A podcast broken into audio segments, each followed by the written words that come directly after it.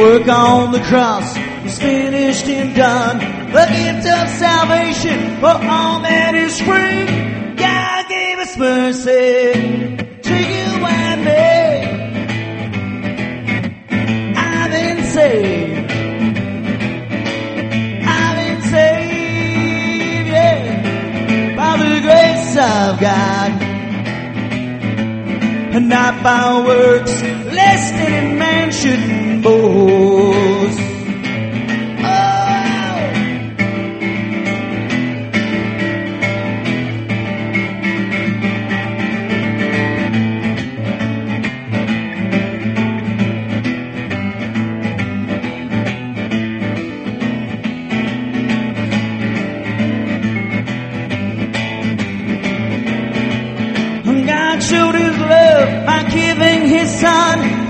On the cross is finished and done. The gift of salvation for all that is free. God gave us mercy to you and me. I've been saved. I've been saved, yeah, by the grace of God and not by works, lest any man should boast.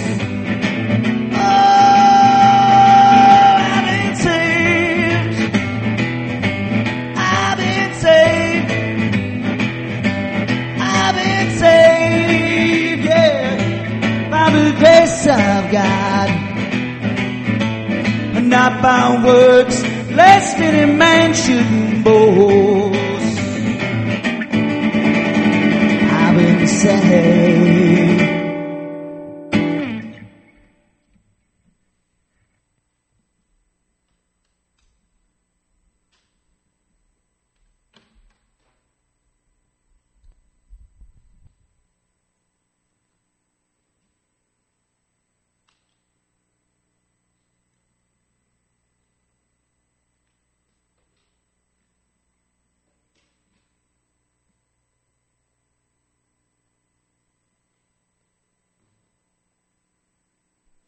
All right, uh, thanks, uh, Trent, for doing the slides, and uh, good evening. Could you, uh, could you turn your Bibles to Romans chapter 15, verse 7, please? Romans 15, 7.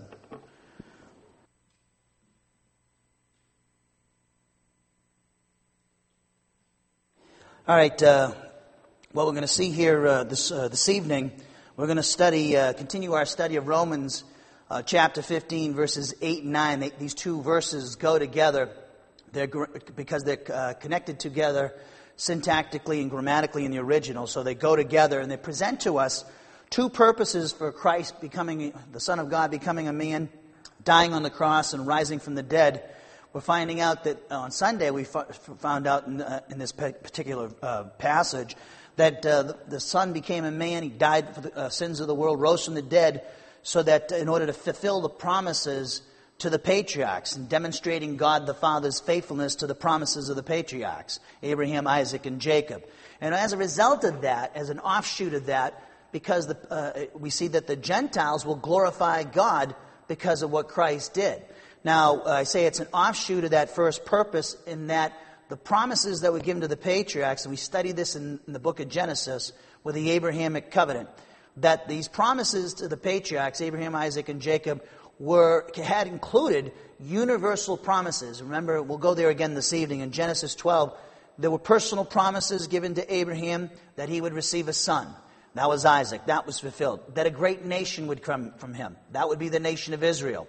And, uh, and then also, we saw there were universal promises where God says to Abraham, In you, Abraham, all the families of the earth will be blessed. And of course, he develops that promise, uh, those promises later on, and tells uh, Abraham specifically that one of your descendants, and who ends up being Jesus Christ, would be the person who would bring salvation to the Gentiles and fulfill that promise that all the nations of the earth will be blessed. So this is, uh, we're going to see that uh, this is being fulfilled in history. We're actually a fulfillment of these promises that God, because we be, we're Gentiles and we become born again and saved, and now we glorify the Father and the Lord Jesus Christ, worship Him, sing our praise to them, and give our thanksgiving to them. And these things are a fulfillment of prophecy in the Old Testament. So this is what we'll be seeing here this evening. We're going to study uh, continue our study of Romans 15, verses 8 and 9, and that passage teaches us that Christ is a servant to the circumcision, i.e., the Jews, because of the Father's faithfulness. And then the first of these two purposes of Christ becoming a man and dying for the sins of the world and rising from the dead was to fulfill the promises to the patriarchs of Israel so that, consequently, that the Gentiles might glorify the Father because of His grace. So that will be our subject here this evening. We got a lot of cool stuff to cover. So without further ado, let's take a moment of silent prayer. And I know you guys in front of me know what I'm talking about, what we do at this time, but for those who might be visiting the website and uh, hearing this class or viewing it or on, pop in on Paltalk and have never been exposed to the teaching in this ministry, uh, this is a, we take this few, this is what I'm about to say is for them. So uh, we're going to take a few moments of silent prayer with our heads bowed and our eyes closed so we could have privacy in our very own royal priesthood to confess any known sins to the Father. If necessary, apply 1 John 1 9, which states, If we confess our sins to the Father, He, God the Father, is faithful and just to forgive us our sins, with the result that He purifies us, purifies us from each and every wrongdoing, even the sins that we don't know that we're committing due to ignorance of the Word of God. Now that's John's terminology. Paul calls it in 1 uh, Corinthians 11, judging the body rightly. And uh, both talk about confession of sin. And uh, Paul warned the Corinthians that if they don't do that, that they could be, they'll be under discipline. In fact, there were some in Corinth that died the sin of death because they didn't confess their sins. So for those out there who don't think they can have to confess their sins, that's a very important thing that you just heard. So uh, we, we confess that sin so we could be restored to fellowship. Sin doesn't affect our eternal relationship with God. It doesn't knock us out of the family of God, but it does uh, hinder our fellowship with God. Personal sin does. So a confession of sin, judging the body rightly, is absolutely essential so that we could be restored to that fellowship. And then once we've been uh, restored to fellowship, we need to maintain that fellowship by exercising our volitions and obeying what the Spirit says to us in the Word of God. And that's, uh, we talked about that. That's being filled with the Spirit, commanded of us in Ephesians 5.18. And we talked about the mechanics of the filling of the Spirit in Romans chapter 5, verses 5 and 6. And we're, when we're filled with the Spirit, that means we're submitting to what the Spirit's saying to us through the teaching of the Word of God. Remember 2 Peter 1, 20 and 21, the Spirit inspired the Scriptures.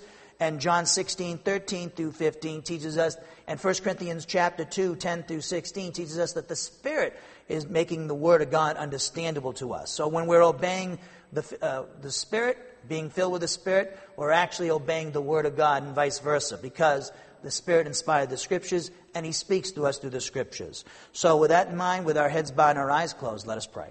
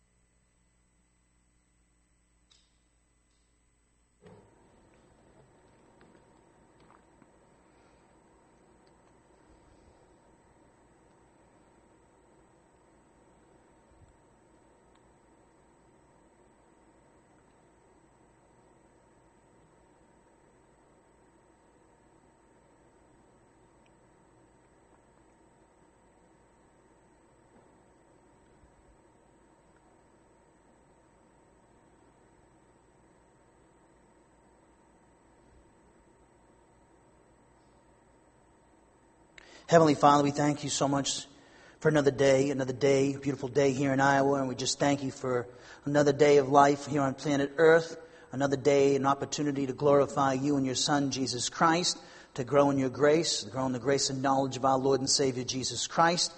We thank you for the Bible and the gift of the Holy Spirit and the work of your Son on the cross that makes it possible for us to have a relationship with you and your Son and the Spirit, and also to have fellowship with you. We thank you for the Word and the Spirit so that we can learn about your plan for our lives to become conformed to the image of your Son, Jesus Christ. And so we know that through the Word and the Spirit, we, we can find out about the plan of God for our lives, specifically as individuals, but also see the big picture in human history, what you're doing in human history and through the gospel, bringing Jew and Gentile and making them new one, one new man, new humanity in your Son, Jesus Christ, so that they might glorify you and give you praise and to, uh, to uh, demonstrate your mercy and your grace. And we just thank you, Father, for your mercy and your grace, your faithfulness to your promises. And we just thank you for the grace policy that we're under at this time and will be for all of, all of eternity. Thank you for giving us all these wonderful blessings that we have because of our marriage to your Son, Jesus Christ, our union and identification with Him. And we just thank you, Father, for treating us in a manner that we don't deserve and giving us all these unmerited blessings. And we pray that the Holy Spirit, through the teaching of the Word of God, would continue to give us understanding and insight into that great power and love that has been directed toward us because of our union and identification with your Son and His crucifixion, His death, His burial, His resurrection and session at your right hand, so that we too might experience this deliverance now in time and not have to wait till the, the rapture, the resurrection of the church, that we might uh, appropriate by faith the teaching of the Spirit, which says that we're in union with your Son, so that we can experience that deliverance from sin, Satan, and his cosmic system. And also, Father, we just uh, pray this evening that you would help the communicator to impart accurately and with power and reverence and respect for the Word your full counsel here this evening. And we just pray that those in the audience, not only those in the chapel, but those who might be listening on Paltalk or viewing or listening this class at a later date on the website or through CDs, we just pray, Father, that they would, the Spirit would work mightily and powerfully in in and through them, speak to them individually where they're at, and uh, speak to this church as, as a corporate unit. And we pray that as a result of this Bible class, we would continue to grow in a greater love and appreciation, Father, for your, your plan for our lives and your grace policy and all that you've done for, your, for us through your Son and the Holy Spirit. All that you've done for us in the past, are doing for us now, will do for us in the future. So, Father, we pray for these things in our Lord and Savior Jesus Christ's name. Amen. All right, again, as I mentioned before, we're going to continue with our study of Romans 15, verses 8 and 9, which teaches that Jesus Christ, the Son of God, the eternal Son of God, is a servant to the circumcision, a title for the Jews, because of the Father's faithfulness to, uh, because of the Father's faithfulness, his faithfulness to the promises to the patriarchs, in order he became a man, he died for the sins of the world, he became a servant to the Jew in order to fulfill the promises to the patriarchs of Israel.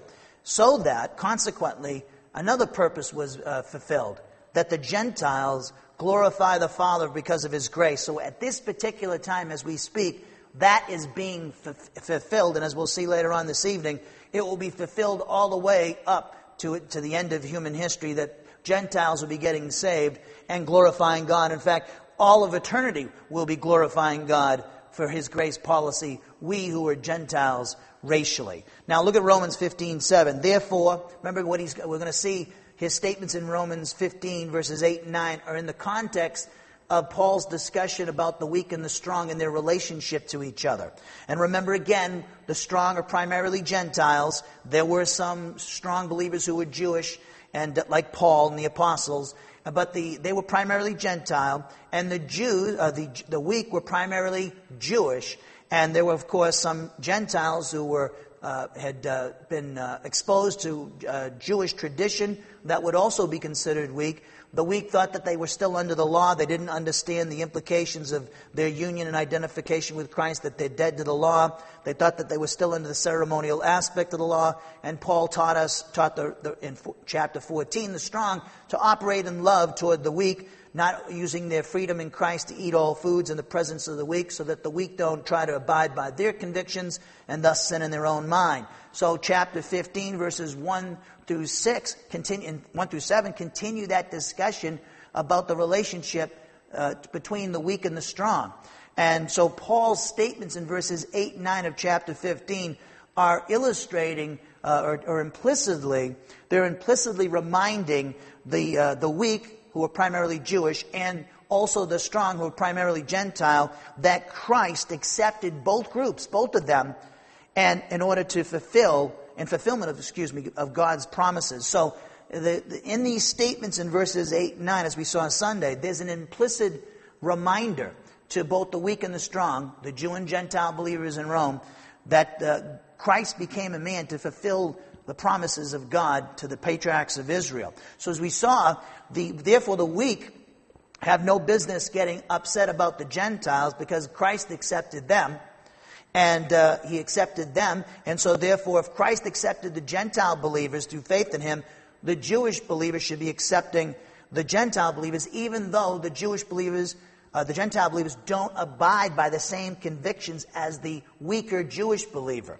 And, and the same thing with the Gentiles. Paul, as he said, as he taught us in uh, the Gentiles in Romans chapter 11, he also is implicitly reminding the Gentile Christians, who are the, primarily the strong, the strong believers, that they were accepted because of God's faithfulness to the promises to the patriarchs the, to the nation of Israel. So their salvation is dependent upon the Jews.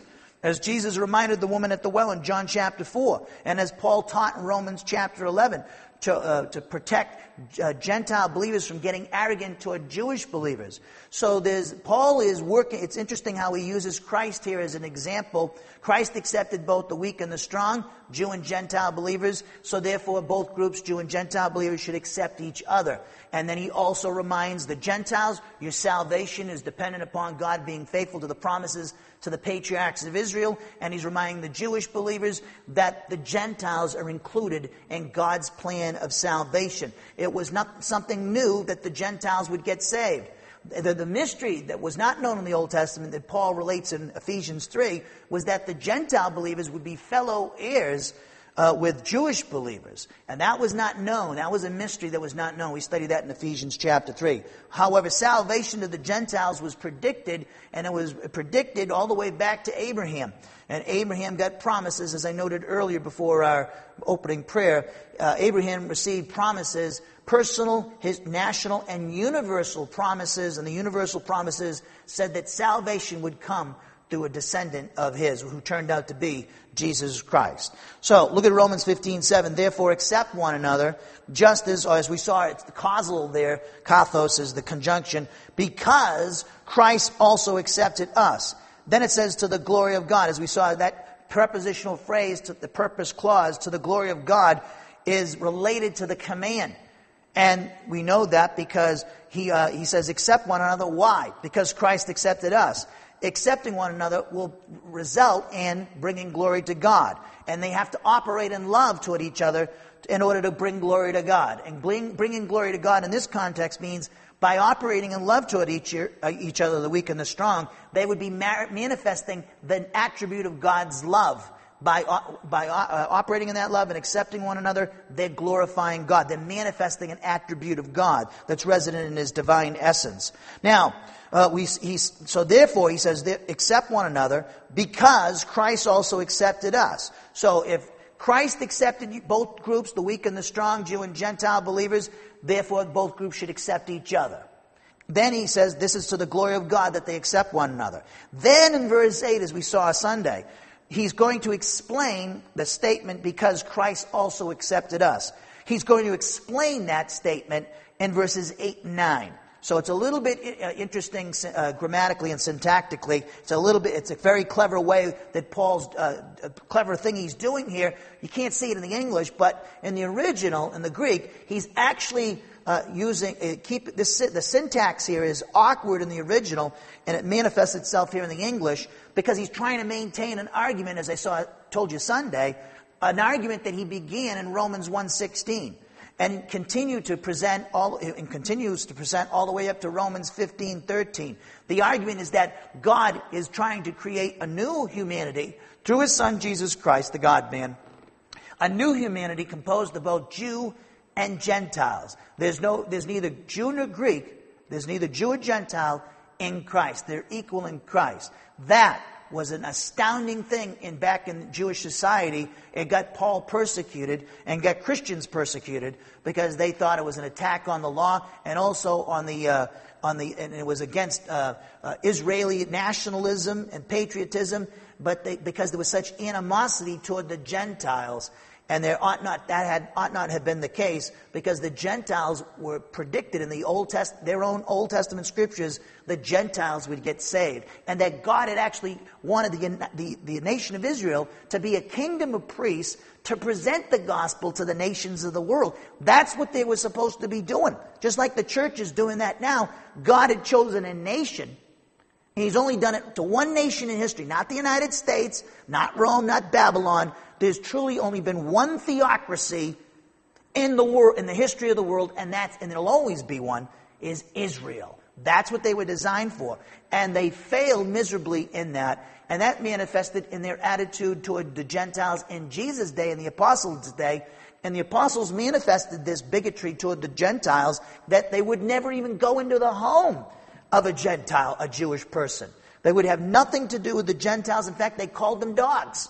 So there was a great racial bigotry uh, at that time between the Jews and the Gentiles, and so therefore the gospel broke down those that racial bigotry. It broke down that barrier. Christ's death broke down that barrier between Jew and Gentile.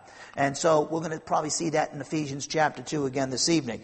So he says in verse 8, verse 8 is now going to, uh, verses 8 and 9 are going to descri- uh, explain uh, that statement at the end of verse 7, Christ also accepted us. So look at verse 8. For I say, or I affirm, as we saw Sunday, it's a stronger, uh, should be translated, I, I affirm rather than an I say, because the verb is very, uh, is much stronger. I affirm that Christ, it's expressing uh, Paul's conviction here, that's based upon Old Testament scripture.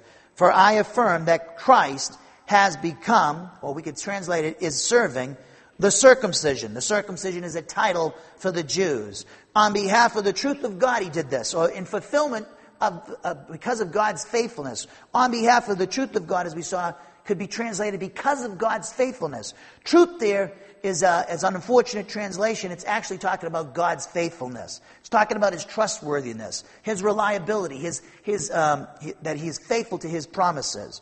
So he says, because of the faithfulness of God, He did this. He's a servant to the Jews in order to confirm or fulfill the promises given to the fathers. The fathers is speaking about Abraham, Isaac, and Jacob, and the promises that God gave to them, which we studied in the book of Genesis. Then he says in verse 9, that statement, and for the Gentiles to glorify God for his mercy, is connected. It's another purpose clause. It gives us another reason why Christ is a servant to the Jews because of the faithfulness of God. The first purpose, to fulfill the promises to the patriarchs. The second, and for the Gentiles to glorify God for his mercy, or we could say because of his grace. And then he, to back that up, he quotes scripture. And he quotes scripture in verses, at the end of verse 9, verse 10, verse 11, and verse 12 to demonstrate this particular statement that Gentile believers will worship the Lord along with Jewish believers. So then he says, as it is written, therefore I will give praise to you among the Gentiles. This is Jesus talking to the Father that he's going to give praise to the Father among the Gentiles.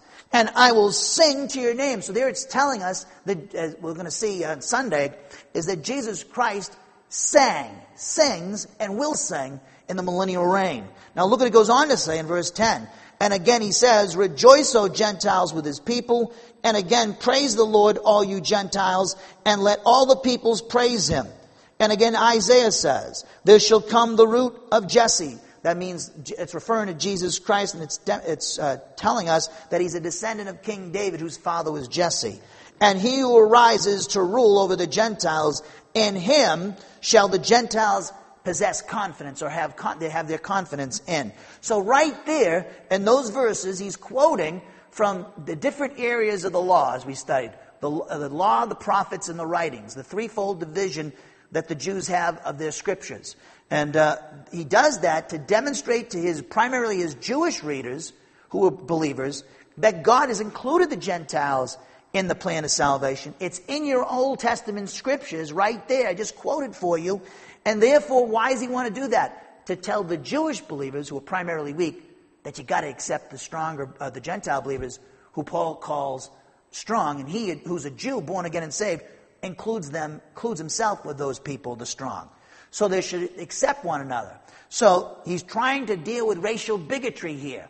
Why is there racial bigotry? Because of the sin nature, and we live in the devil's world. So there's no place in the plan of God for racial bigotry. And that's what Paul was dealing with in the first century, the apostles. They were actually, as Jewish believers, Jesus Christ, of course, had no racial bigotry, but the apostles did, including Paul. And uh, all the apostles did. They had this racial bigotry. They were brought up in a Jewish society that was antagonistic to the Gentiles. And especially since Rome occupied Judea, they really resented that. If you understand history and have read anything on history, that's my job is to read not only the, uh, I have to interpret this in its historical context. There was a tremendous dis, uh, animosity toward the Roman occupation of the nation of Israel, Judea. In fact, Judea, Israel, was a third rate Roman province. And uh, so this was a great bitterness toward the Gentiles. Romans were Gentile. So this Gentile occupation was driving the Jews crazy. That's one of the reasons why they were disappointed about Jesus of Nazareth.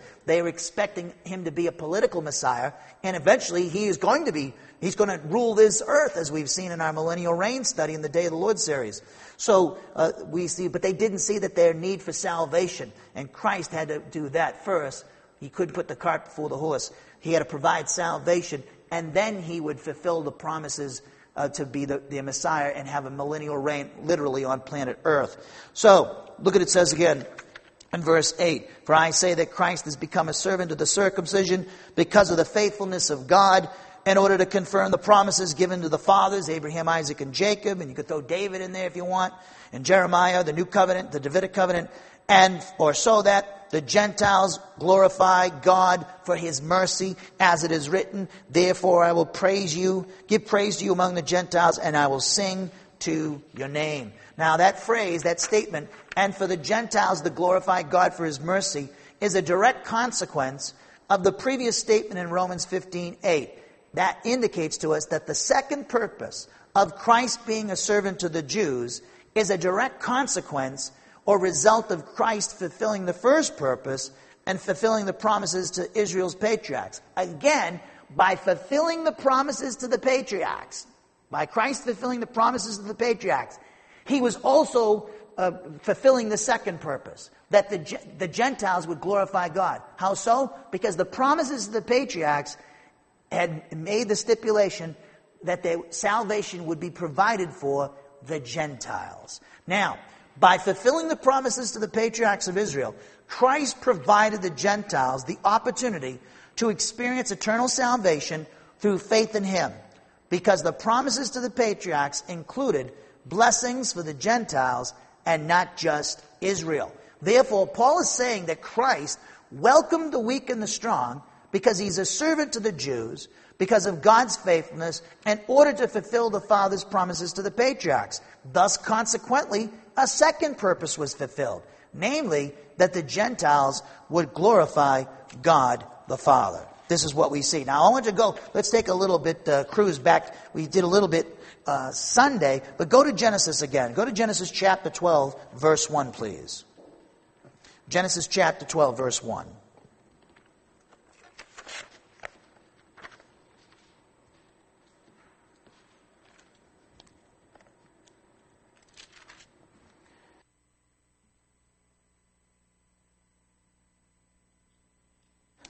Genesis chapter 12, verse 1. If there's any, if there's any, and we studied this quite a bit in Genesis, we studied it in our Day of the Lord series. There's, it's very important that we understand the Abrahamic covenant. It's very important because the promises that God gave to Abraham, that he enlarged, that he enlarged upon and expanded upon later on with Abraham. He, right now we have the seed plot in Genesis 12 he expands on these promises. He actually reconfirms the promises that he made to Abraham with his son Isaac and his grandson Jacob, who later had his name changed to Israel. He was also reconfirmed to Moses. And so this was, this was something that was very important, and this covenant definitely we are beneficiaries of. The covenants weren't given to the church. They weren't given to the Gentiles. As we saw in Romans 9, they were given to the Jews. However, the Jews, the, these promises that were given to the Jews, also told the Jews that Gentiles would be provided salvation. And so this is very, very important that we understand the Abrahamic covenant, and we, we studied it quite extensively in the book of Genesis. And go to our Genesis series, download the articles, listen to the stuff uh, that uh, we recorded every uh, over 300 hours. There's a ton of stuff in that particular study. Look at Genesis chapter 12, verse 1. Now the Lord said to Abram, this was his name before he got it changed to Abraham. Abram means exalted father. Abraham means a father of multitude nations. That wasn't until chapter 17 that he got his name changed. Now the Lord said to Abram, Go forth from your country. That was Ur the Chaldeans in southern Iraq. And go forth from your country and from your relatives and from your father's house to the land which I will show you. He left his family and friends to go follow God's plan for his life. He moved, he actually probably went about, definitely over a thousand miles. He went quite a ways, probably 1,200 miles. I have to look at my, on my map, I had it figured out. But he went quite a ways and he didn't know where he was going. So that tells you his faithfulness, and, and that tells you of his faith. He trusted God so much that he was willing to leave behind everything that was near and dear to him, including his family and friends. That was faith. That's faith. And he left, and that tells you something too. And we studied this in Genesis. Sometimes and God asks us to do things that we to trust in him and he asks us to do things that may sound crazy to the people around you but to God sometimes God asks us to do things that are totally unorthodox and this is what he was doing with Abraham so to, he says I'm going to go forth from your, your father's house to the land which I will show you, and I will make you a great nation. That was fulfilled in history with the nation of Israel. In fact, he was actually um, Arab nations, two groups of Arabs came out of Abraham. Remember, he had uh, Hagar, he, had a, a, a, uh, he went into her, had Ishmael, one group of the Arabs came from him. Then after Sarah died, he went with Keturah. And Keturah was an Arab, and another group of Arabs was started through Keturah. She had six boys through Abraham. This Abraham was an old man when he had those six boys. So he was, uh, he was, uh, what do you call that? He was uh, fecundity, I think they call that. You can look that up in the dictionary. And I will make you a great nation, and I will bless you and make your name great. It's great, as we've seen, with the three groups Christians, Arabs, and Jews all revere the name of Abraham. And then it says, So you shall be a blessing. It's a command in the Hebrew. It means be a blessing. And then look what he says. And I will bless those who bless you. And, I, and the one who curses you, I will curse. And in you, all the families of the earth will be blessed, the nations of the earth, Gentiles. He's the first Jew. Look at, go now to Genesis 22.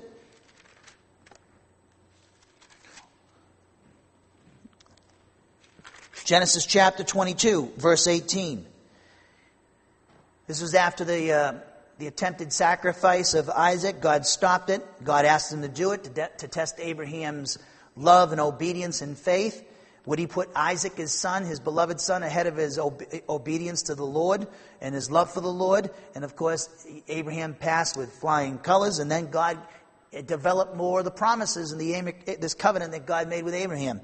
In your seed, in your seed, in the singular. We'll go to Galatians in a minute. We did it Sunday. We'll see that Christ is that seed. Seed means a descendant.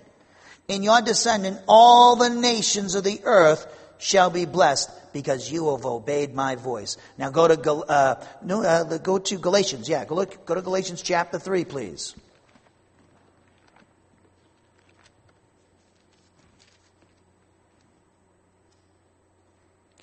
Galatians chapter 3, verse 7.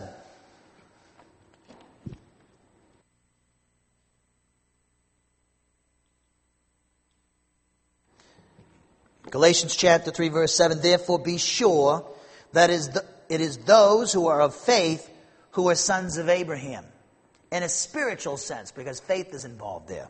See, the Jews thought that they were, uh, they were uh, racially related to Abraham, of course. He's their progenitor, but spiritually they weren't related to Abraham. So he's saying there that whether you're Jew or Gentile, if you trust in Christ, he's your spiritual father. We studied that in Romans 4. Therefore, verse 7, Galatians 3 7, be sure that it is those who are of faith, who are sons of Abraham. The scripture foreseeing, the Old Testament scripture, foreseeing that God would justify the Gentiles by faith, preached the gospel beforehand to Abraham, saying, quoting Genesis 12 3, that's why it's capitalized in some of your Bibles, all the nations will be blessed in you. So then, those who are of faith are blessed with Abraham the believer. For as many as are of the works of the law are under a curse, for it is written, Cursed is everyone who does not abide by all things written in the book of the law to perform, perform them. Demanded perfect obedience to the law. If you didn't do that, you were condemned. Verse 11, Now that no one is justified by the law, law before God is evident, for the righteous man shall live by faith. However, the law is not of faith. On the, it, he says, however, the law is not of faith. On the contrary, he who practices them shall live by them. Christ redeemed us from the curse of the law because we couldn't keep it perfectly. Having become a curse for us, for it is written, quoting Deuteronomy 21 23, Cursed is everyone who hangs on a tree. The cross he's it's speaking of. In order that, why? That in Christ Jesus, the blessing of Abraham might come to the Gentiles so that we would receive the promise of the Spirit through faith. So, verse 15, he says, Brethren, I speak in terms of human relations, even though it is only a man's covenant. Yet when it has been ratified, no one sets it aside or adds conditions to it. Now the promises were spoken to Abraham and to his seed. He does not say into seeds, as referring to many, plural, but rather to one and to your seed. And he tells us who it is. That is Christ. So we see there that uh, and, uh, that uh, the promises given to Abraham, Christ fulfilled the promises to the patriarchs, and those promises included not only blessing to the Jews, but also blessing for the Gentiles. I want to show you Ephesians. You're in Galatians. Just uh, bump over a couple of books, uh, one book, excuse me, Ephesians chapter 2. Look at Ephesians chapter 2. Look at verse 11. Ephesians 2:11. Now, the Ephesian church was Gentile primarily, the majority. Now look what he says in Ephesians 2, verse 11. Therefore remember that formerly you, the Gentiles in the flesh, who were called the uncircumcision by the so-called circumcision, a title for the Jews, just like Paul's using in Romans chapter 15, verse, uh, uh, verse 8. So he says, Therefore remember that formerly you, the Gentiles in the flesh, who were called the uncircumcision by the so called circumcision, which is performed in the flesh by human hands, remember that you were at that time, prior to salvation, separate from Christ, excluded from the commonwealth of Israel, strangers to the covenants of promise, having no hope, and without God in the world. But now, in Christ Jesus, you who formerly were far off from God in a spiritual sense, have been brought near by the blood of Christ, the death of Christ. For he himself, Jesus Christ, is our peace. Now he's talking in the, the peace of not reconciling God to man, but peace between Jew and Gentile. That's often overlooked by some people. If you look at he's talking about, he's trying to show that there's peace between the two groups because of Christ's death. Did Christ reconcile us to God? Yeah, but that's not what he's emphasizing here. He's emphasizing that Christ reconciled Jew and Gentile together. For he himself is our peace, who made both groups, what? What groups? Jew and Gentile, into one, and broke down the barrier of the dividing wall by abolishing in his flesh, his human nature, the enmity. Christ's human na- nature, he abolished the enmity. We couldn't keep the law. Look what he says, which is the law of commandments contained in ordinances, so that in himself he might make the two, Jew and Gentile, into one new man, or new humanity, we could call it thus establishing peace. And might, between, between who? Between the two groups. And might reconcile them both in one body to God through the cross by it having put to death the enmity. And he came and preached peace to you who were far away, the Gentiles, and peace to those who were near, the Jews. He's quoting Isaiah 57 19. For through him we both have our access in one spirit to the Father. So then, you were no longer strangers and aliens, you Gentiles, but you were fellow citizens with the saints and are of God's household, having been built on the foundation of the apostles and the prophets, their teaching, Christ Jesus being the cornerstone, his teaching is, and himself, in whom the whole building, the spiritual house that God is making between in both Jewish and Gentile believers, in whom the whole building being fitted together is growing into a holy temple in the Lord. God wants to dwell with, in, um, in men, among men, and it's not going to be into just the temple now, it's in, in human, human beings, regenerate human beings themselves, with the indwelling of the Trinity. In whom, verse 22, you also were being built together into a dwelling of God in the Spirit, or by means of what the Holy Spirit's doing.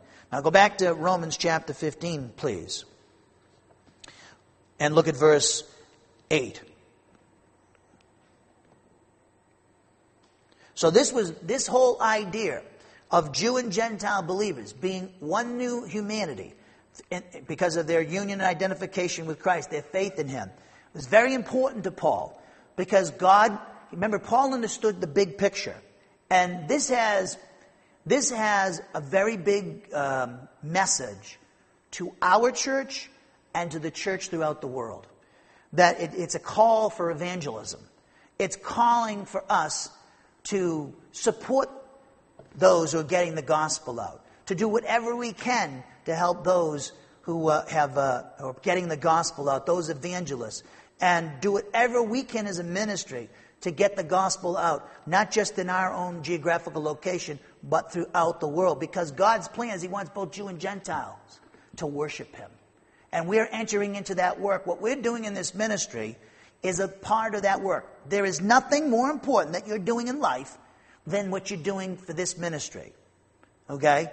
Your job is not more important than what this ministry is doing, or any ministry is doing, if it's doing what God wants us to do, which is to get the gospel out. Because the gospel is the power of God for salvation to everyone who believes, to the Jew first, and then to the Greek, the Gentile.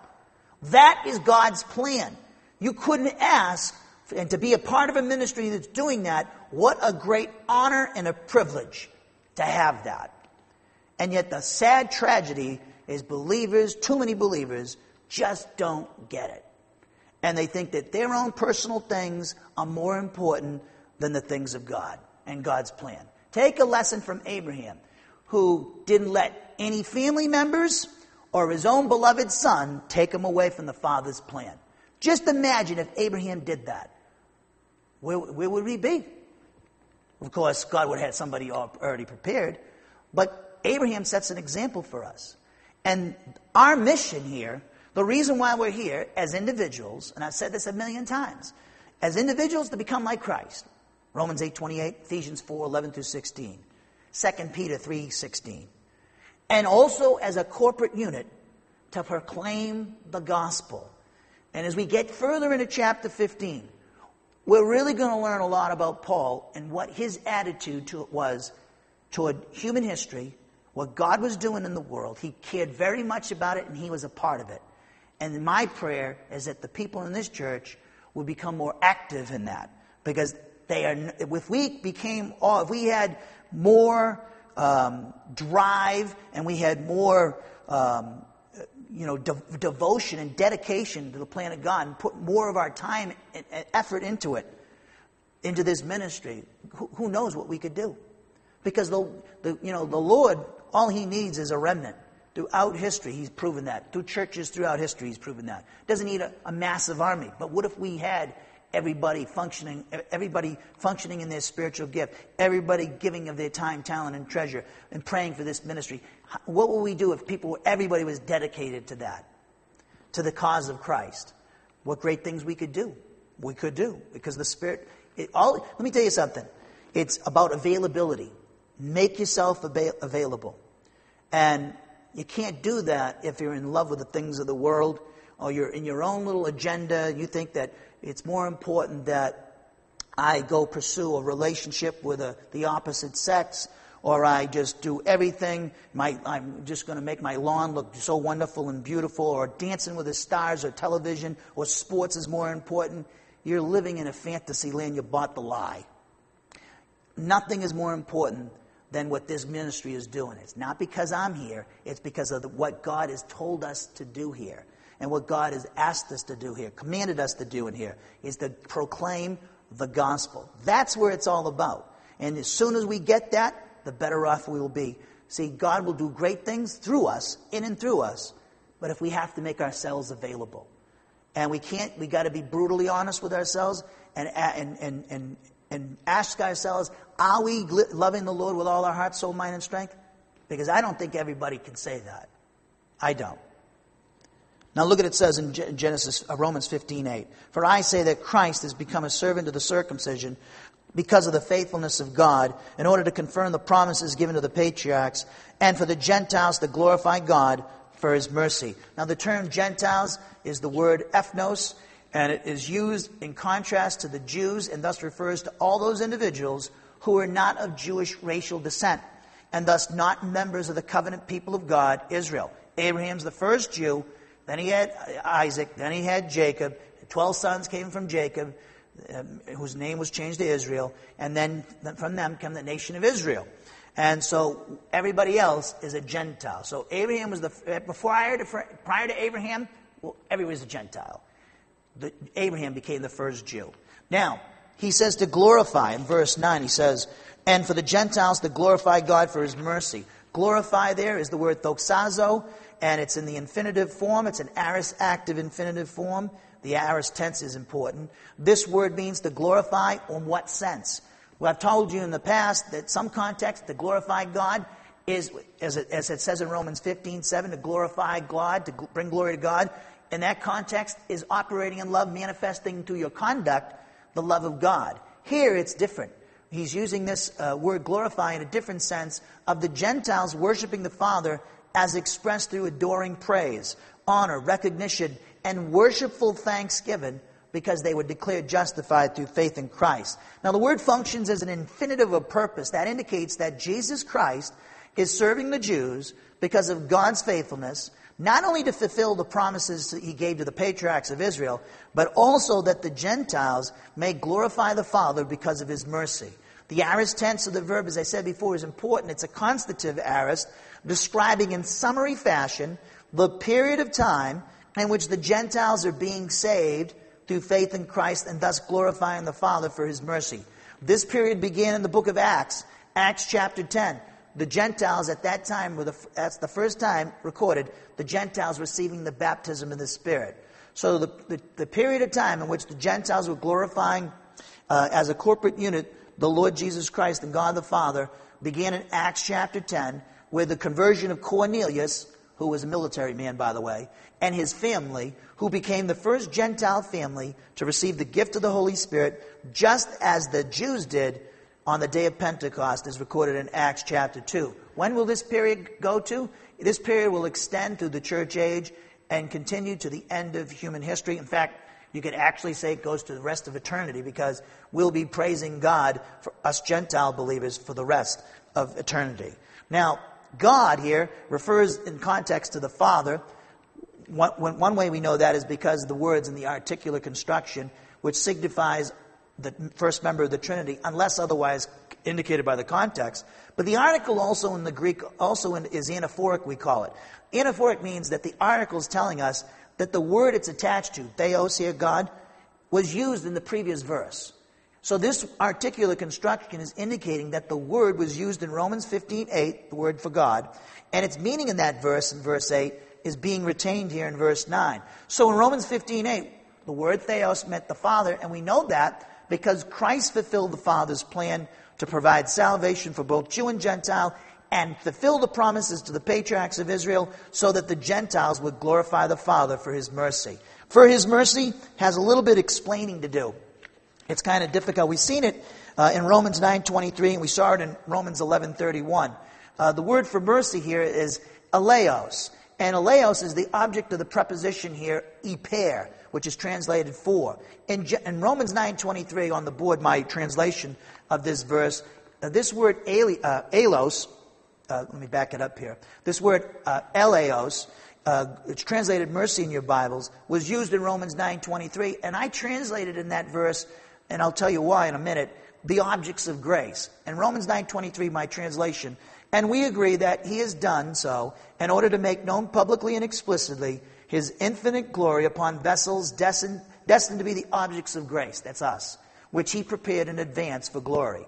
Now, uh, this word in this passage, Eleos, speaks of God's grace from the perspective that it's a reflection of his character and nature, which was expressed through the spiritual and physical deaths of Jesus Christ on the cross and through the gospel by extending compassion to sinners and offering them the forgiveness of their sins through faith in Christ. Now, the reason why the word should be, I believe, should be translated grace, it's a very difficult word because the word uh, that it translates, the Hebrew word that it translates in the Septuagint, is a very difficult word to translate. Now, by far the most common Hebrew term for which eleos is equivalent in the Septuagint, remember the Septuagint is the Greek translation of the Hebrew Bible. That, that word eleos is used in the Septuagint to translate a word chesed, the Hebrew word chesed, which is can mean grace. I think some Bibles it's called it, they translate it loyal love. I think the Net Bible does that. Grace love, some people translate it. Loving kindness, I think the New American Standard and a lot of those uh, uh, translations uh, translate it that way. Uh, or just mercy. The word is very, chesed there in the Hebrew though, means grace. So that's why I say eleos here means uh, uh, grace here in Romans uh, 15 9, because that's the way it was used to translate a word in the Hebrew that meant grace. Therefore, we can see that the noun eleos is related to God's grace policy, which would include God being merciful, of course. The other Greek New Testament word for grace is charis, and that is, speaks of God's grace policy from a different perspective. It speaks of God's grace from the perspective that it's his unmerited uh, favor. On the other hand, this word eleos, translated mercy in your Bibles, speaks of God's grace from a different perspective, that it's a reflection of his character and nature. And where did God express his character and nature? Through the spiritual and physical deaths of Christ on the cross. And God express, expresses his character and nature through the message that we give to unbelievers the gospel. That's how it, it, it, the gospel extends compassion to sinners and offers them the forgiveness of their sins. Now in Romans 11:31 we see this word eleos again, where it means grace obtained. And there it speaks of God's grace from the perspective that it's obtained or appropriated by the Gentiles through faith in Jesus Christ. On the board my translation, so in the same way, they also have now been unbelieving in order that because of the grace you obtained, you Gentiles, they, the Jews, them, they themselves would now also obtain grace. So in Romans 15, 8, the noun eleos, translated mercy in your Bibles, is actually speaking of God's grace, but from the perspective that it's a reflection of his character and nature. And this is, we know it's speaking, uh, uh, used this way because this is, as I showed you earlier, how Paul used the word in Romans 9.23 and Romans 11.31. And there's nothing in the context here in Romans 15.8 uh, or 9 that indicates that the usage has changed. Now, this word again, eleos, it's translated mercy in your Bibles, speaks of God's grace from the perspective that it's a reflection of his character and nature. Listen to me. God, as to his person, has divine attributes. His lo- he's love. He's ver- veracity, truth. He is uh, he's sovereign. He is also omnipotence, omniscience, omnipresence. He is all those things. Now, and he's eternal life. All these attributes help to compose his divine essence. And we see that the, the unification of all those attributes, all those attributes together, all the, some people call these attributes perfection, some theologians. All these things combine to form the person of God. And we know that God is a Trinity, three persons, one divine essence. They all have the same nature, yet they are all three different persons. So we see that when God wants to express himself, when he wants to express that holiness, see, the absolute perfection of all his attributes are called his holiness. Now, that holiness, when it expresses itself, is grace. So God is, ext- we're, we're the instruments that God is using. When we get the gospel message out, whether it's through the website or personal evangel- one-on-one evangelization, passing out a, a, a, book to somebody or a tract to somebody, telling somebody about the teacher, inviting them to Bible class, giving them the gospel that they can get saved through faith alone in Christ alone and see the, receive the forgiveness of their sins. We're actually being used by God to express His character and nature. And in particular, grace. Grace is God's unmerited favor. He gives us blessings through the object of our faith, Jesus Christ. These blessings are unmerited. We don't deserve it. And God's grace is also a reflection of his character and his nature.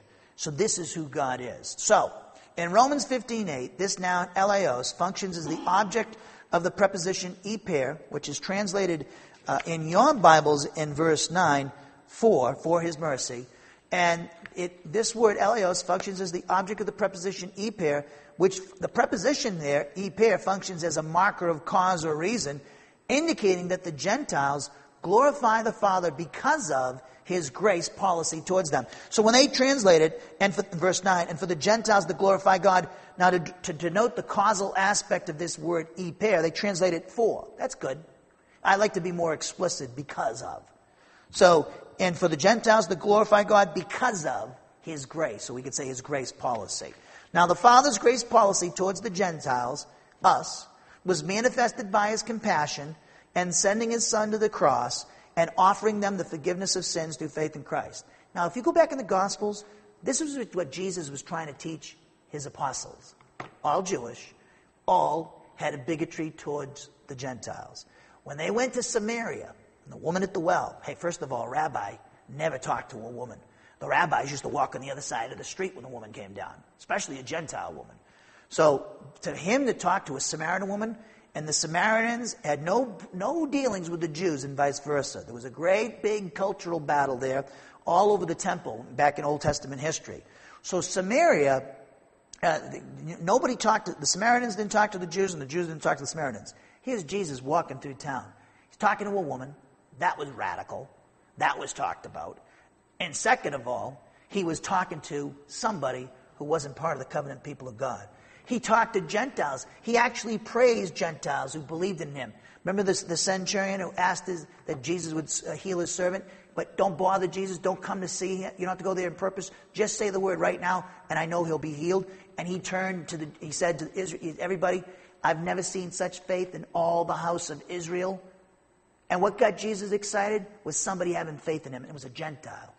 So Jesus, obviously the Son of God, the eternal Word of God himself, obviously knew that God's plan, his plan, was, Father's plan was, that salvation's coming to the Gentiles.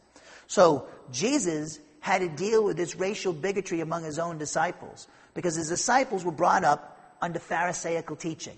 And the Pharisees, you know, a lot of people understand the Pharisees, they, you know, they were actually came out of the whole, they actually had a good intention when they first started because they were very responsible in their early days to maintaining the Jewish heritage and maintaining Jewish nationalism, maintaining respect for the law and the temple sacrifices. However, it became legalism and it became oppressive, their leadership.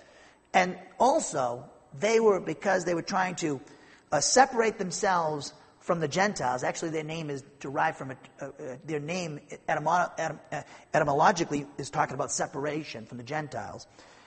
The Pharisees were trying, in their attempt to maintain Jewish nationalism and respect for the law and the temple services, they actually went too far so that they would have no dealings with the Gentiles.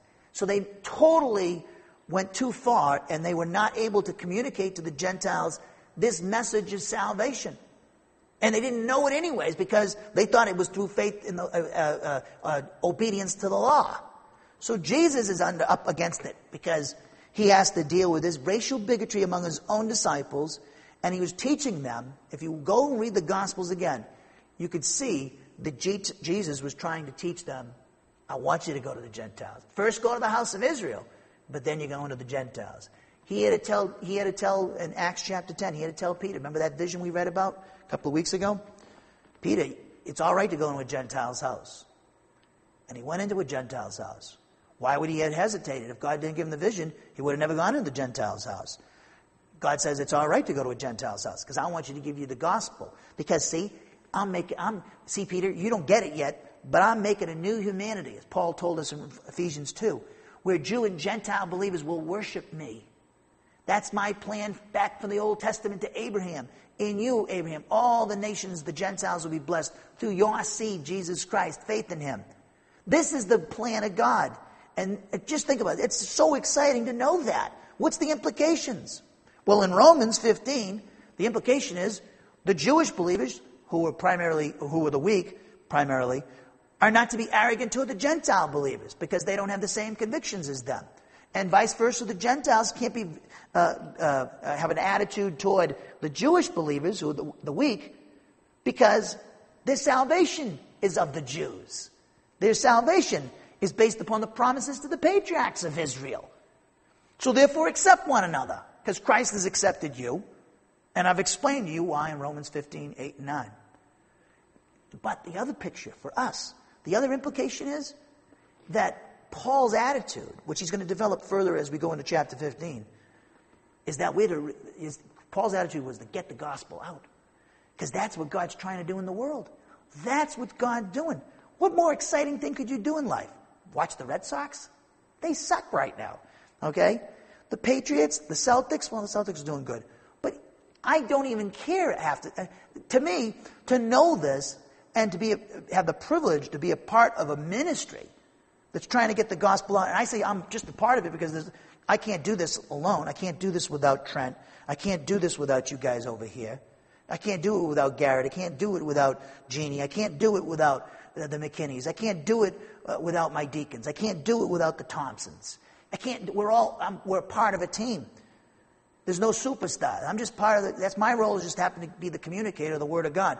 But that, we're all, this is a thing that God has given us to do. It's fantastic. We get these orders that come from people all around, you know, for the books, and the, you know, Alex and John with the books. I don't know if, I don't know if they even know the impact they're making with these books. Because these people are getting from all over Africa, and they're, and they're clamoring for the next book, too. And they, they like the, they love these books. They're people from Africa, from Philippines, all over the place. It's like what a great honor and a privilege to, to, be, to be able to help people, to give them the gospel, to help them in their walk with God, and evangelize, help them evangelize. It's just amazing. And especially with a website with 24 7, you could reach all around the globe. Paul had to travel miles to reach somebody. Now, that doesn't, the internet doesn't replace face to face evangelism. But gee, my gosh, what a wonderful thing. And the gospel's not re- related just to the unsaved, but it's also, as we'll see when we get further in chapter 15, it's re- related to believers too. The gospel, the good news that you've been delivered, and ex- can, you can experience that deliverance through what? Appropriating by faith your position in Christ, appropriating the power of the Spirit.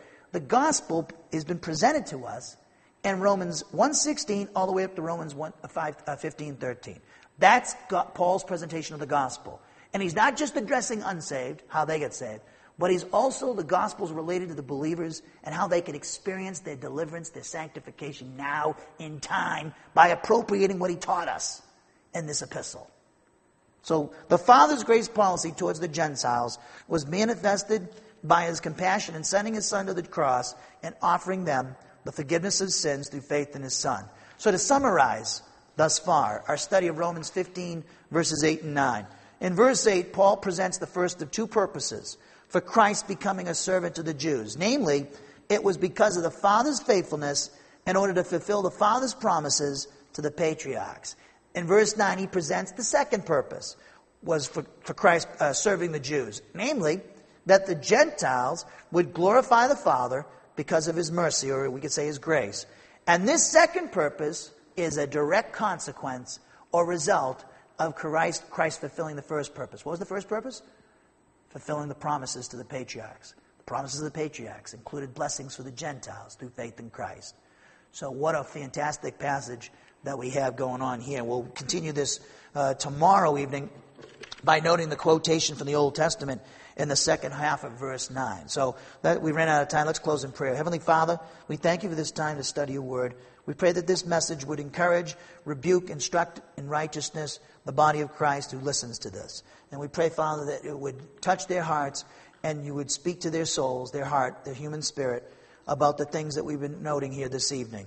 And we pray, Father, that we just thank you, Father, for gracing us out as Gentile believers and including us in the plan, and that we can praise you and your Son, Jesus Christ, and render thanksgiving and worship to you, Father.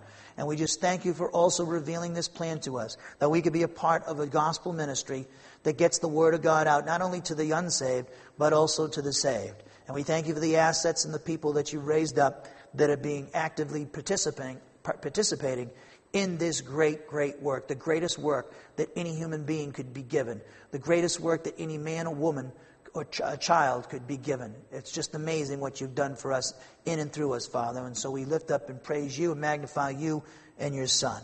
We pray also that you would give us traveling mercies on the way home and uh, for those of us in the chapel. And we also pray, Father, that you would also that you would also uh, uh, empower the fellowship after service. In our Lord and Savior Jesus Christ's name we pray. Amen.